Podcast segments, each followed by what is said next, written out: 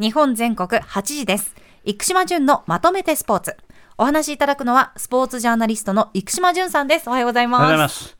古田さんは21世紀生まれですか20世紀生まれですか20世紀です、はい、1999年だそうです。ちょっとプロフィールを調べまして、関西学院出身。そうなんです。高等部からですか。そうです、高等部から。関西学院の取材、アメフトを僕鳥内前監督という方にしてて、はい、同級生いっぱいアメフトにいましたよね、きっとね。いました。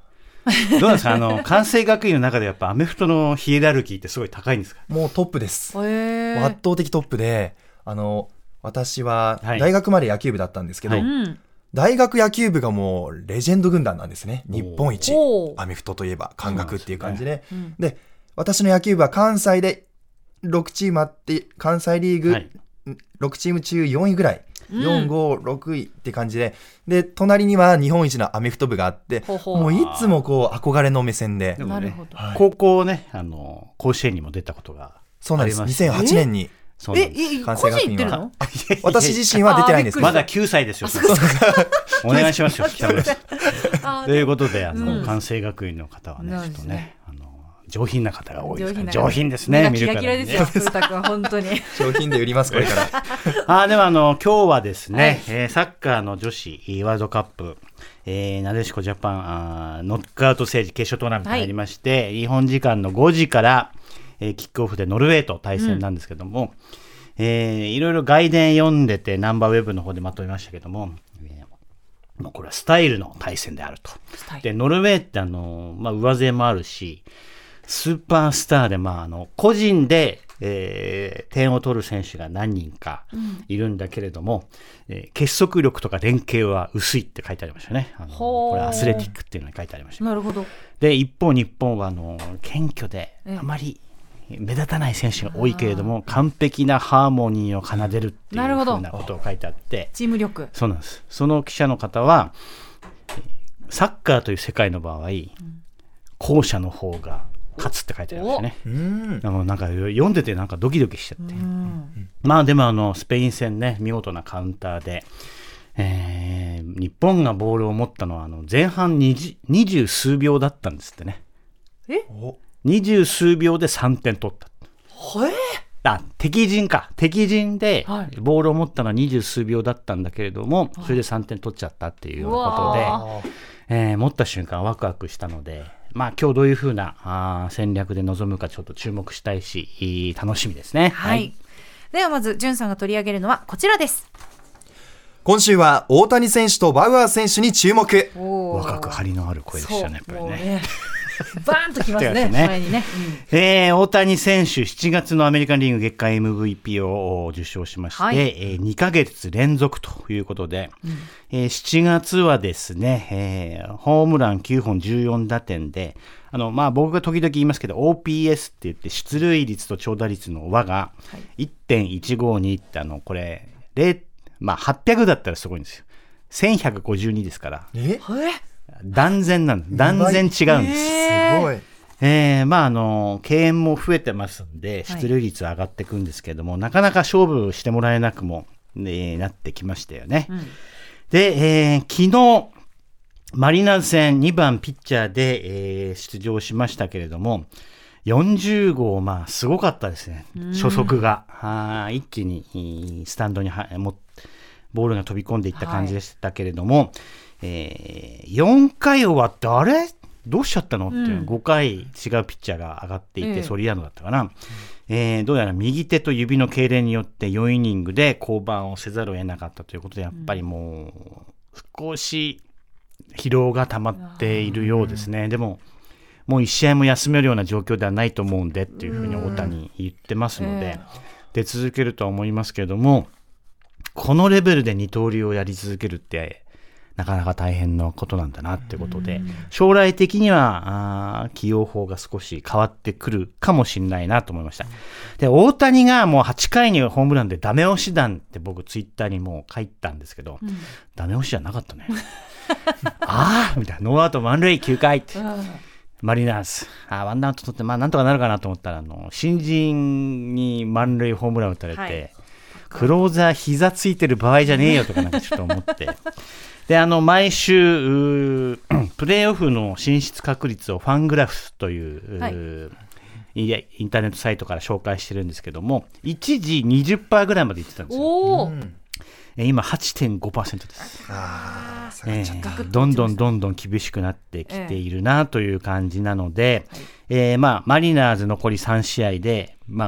せめてこのカード2勝2敗でいく、そしてその後サンフランシスコジャイアンツって結構強いチームなので、またこれも大変なので、ここをなんとか勝ち越しでいかないと進出確率は上がっていかないだろうなと思います、あと今週はね、3日木曜日僕はドームに行って、岡本の2本のホームラン、目の前に飛び込んできましたけど、レフトスタンドで見てたんですけどもね、意外に滞空時間って長いよね、現場で見てると。1秒が感覚的にはなんか10秒ぐらいあるような感じには、ファールになれとかフェンスに当たれとかはどっちの立場で見てるか分かっちゃう分かっちゃうというような岡本絶好調だなと思いますけども、帰ったらバウアーが延長10回まで投げて4安打無失点だったって聞いて、これやっぱバウアーすごいなと思って、3位争いが激しくなってましたね、ベイスターズとジャイアンツ。さあこれからどうなっていくかっていうところですけども、大谷同様ね、一試合一試合大事になっていくなというふうに思います。古田君実況するんですね。そうなんです。実況研修中なんですけど、横浜スタジアム行って声を出していることがよくありまして、ちょうどバウアー投手が投げている日に行くことが多いです。中6日に今投げていると思うんですけど、4から5、4から5、いいですね。そうなんです。テンポいいですか？やっぱいいですね。テンポいいしタフだし、球速が落ちない。スタンドに座ってるとなんかエアジックみたいなのやってる人いるのかなと思うと、大体アナウンサーの方なんですけど、ね、じゃあちょっとそば耳を立てて、そのうちの一人です。続いてはこちらです。夏の甲子園明日開幕。明日です。古田さんは結構思い出あるんじゃないですか、やっぱり甲子園だと。そうですね、私は兵庫県の地方予選でベスト8止まりだったんですけど、ポジションはピッチャーでした。全然ベンチ外だったんですけど、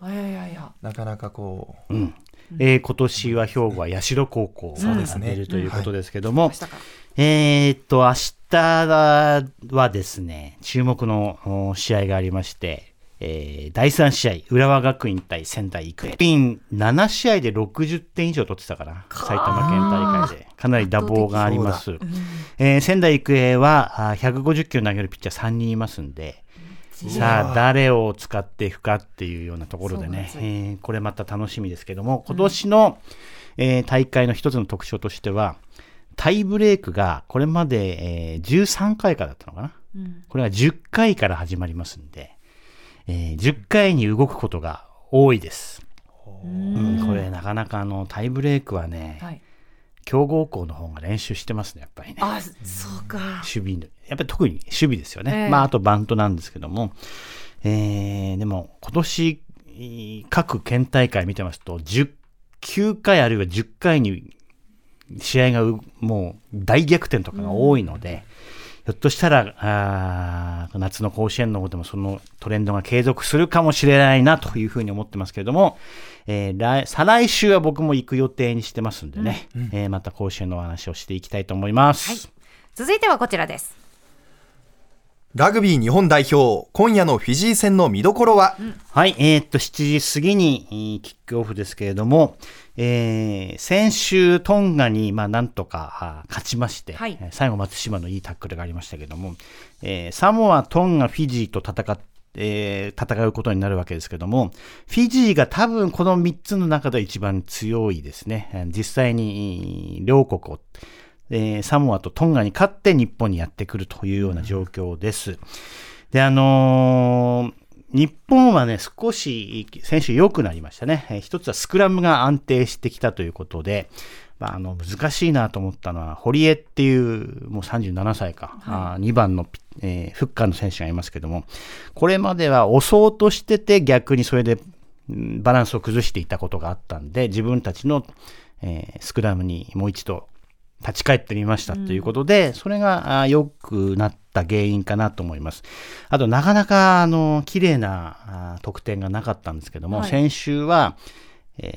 スクラムから一発でサインプレーを決めてトライを取ったのと、ラインアウトからも一発で取れたのがあったので、これ今出してるサインプレーって本番では使わないと思うんですよ。相手対策してくるんで、でラグビーの場合って表と裏両方あるんですね。同じフォーメーションでパスを回してって、はい、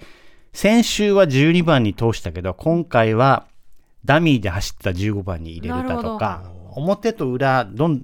そういう組み合わせで、準備をしていくので、そのあたりの仕込み機ですよね。だから今見せてるものは相手へのおとりだろうなというふうに思うんで、その辺の戦術の高等戦術に関しては僕本当に絶対的な信頼を今の日本代表には置いているんですけども、さあ今日のフィジーですけども、見るとね、やっぱフィジカル強いんで、ブレイクダウン、ボールの争奪戦は激しくなると思います。あとね、先週フィジーは相手キックから90メーターカウンターでボールつないで取ってたんで、そのあたりも気をつけなければいけないんで、なかなか面白い試合になると思いますんで、ご期待でございます。はい、ここまでスポーツジャーナリストの生島淳さんに伝えていただきました。淳さん、ありがとうございました。ありがとうございました。日本全国8位です。生島淳のまとめてスポーツでした。